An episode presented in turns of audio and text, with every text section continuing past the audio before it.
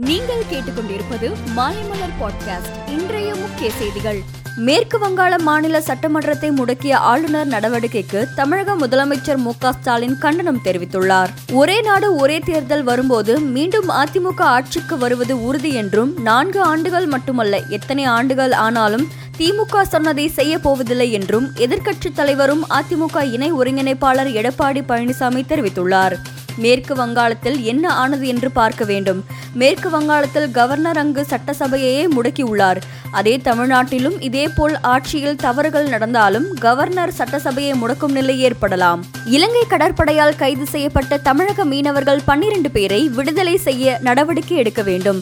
கடிதங்கள் எழுதுவதோடு கடமை முடிந்துவிட்டதாக மத்திய மாநில அரசுகள் நினைப்பது கண்டனத்துக்குரியது என டிடிவி தினகரன் தெரிவித்துள்ளார். தேசிய மருத்துவ ஆணைய வழிகாட்டுதல் படி தனியார் கல்லூரிகளில் ஐம்பது சதவீத இடங்களுக்கு அரசு கல்லூரி கட்டணமான ரூபாய் பதிமூணாயிரத்தி அறுநூத்தி பத்து மட்டுமே வசூலிக்க தமிழக அரசு ஆணை பிறப்பிக்க வேண்டும் என ராமதாஸ் வலியுறுத்தியுள்ளார். தேர்தல் பிரச்சார கூட்டத்தில் பேசிய ஓ பன்னீர்செல்வம் நகைக்கடனை தள்ளுபடி செய்வதாக அறிவித்த திமுகவை நம்பி மக்கள் கடன் சரணாலையாகிவிட்டனர் என்றார். கர்நாடக மாநிலத்தில் ஹிஜாப் விவகாரம் பெரும் சர்ச்சையை ஏற்படுத்தியுள்ள நிலையில் உடுப்பி மாவட்டத்தில் உள்ள உயர்நிலை பள்ளிகளை சுற்றி நாளை பதினான்காம் தேதி காலை ஆறு மணி முதல் பத்தொன்பதாம் தேதி மாலை ஆறு மணி வரை நூத்தி நாற்பத்தி நான்கு தடை உத்தரவு போடப்பட்டுள்ளது. முசாபர் நகர் மாவட்டத்தில் வாக்கு எந்திரங்கள் வைக்கப்பட்டுள்ள அறைகளுக்கு அருகே சமாஜ்வாடி கட்சியும் அதன் கூட்டணி கட்சியான ராஷ்டிரிய லோக்தள கட்சி வேட்பாளர்கள் மற்றும் நிர்வாகிகள் தொண்டர்கள் பாதுகாப்புக்காக குவிந்துள்ளனர்.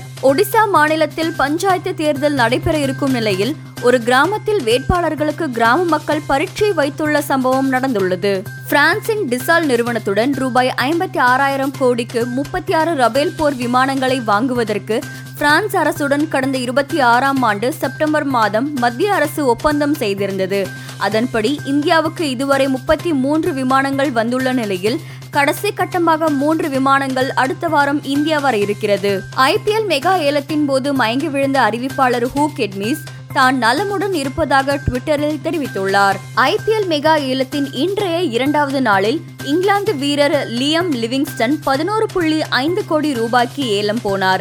அவரை பஞ்சாப் கிங்ஸ் அணி வாங்கியது. சென்னை அணி இலங்கை வீரர் மஹேஷ் தீட்ச்னாவை எழுபது லட்சத்திற்கும் சிவம் தூபேவை நான்கு கோடி ரூபாய்க்கும் எடுத்தது. மேலும் செய்திகளுக்கு மாலைமலர் டாட் காமை பாருங்கள்.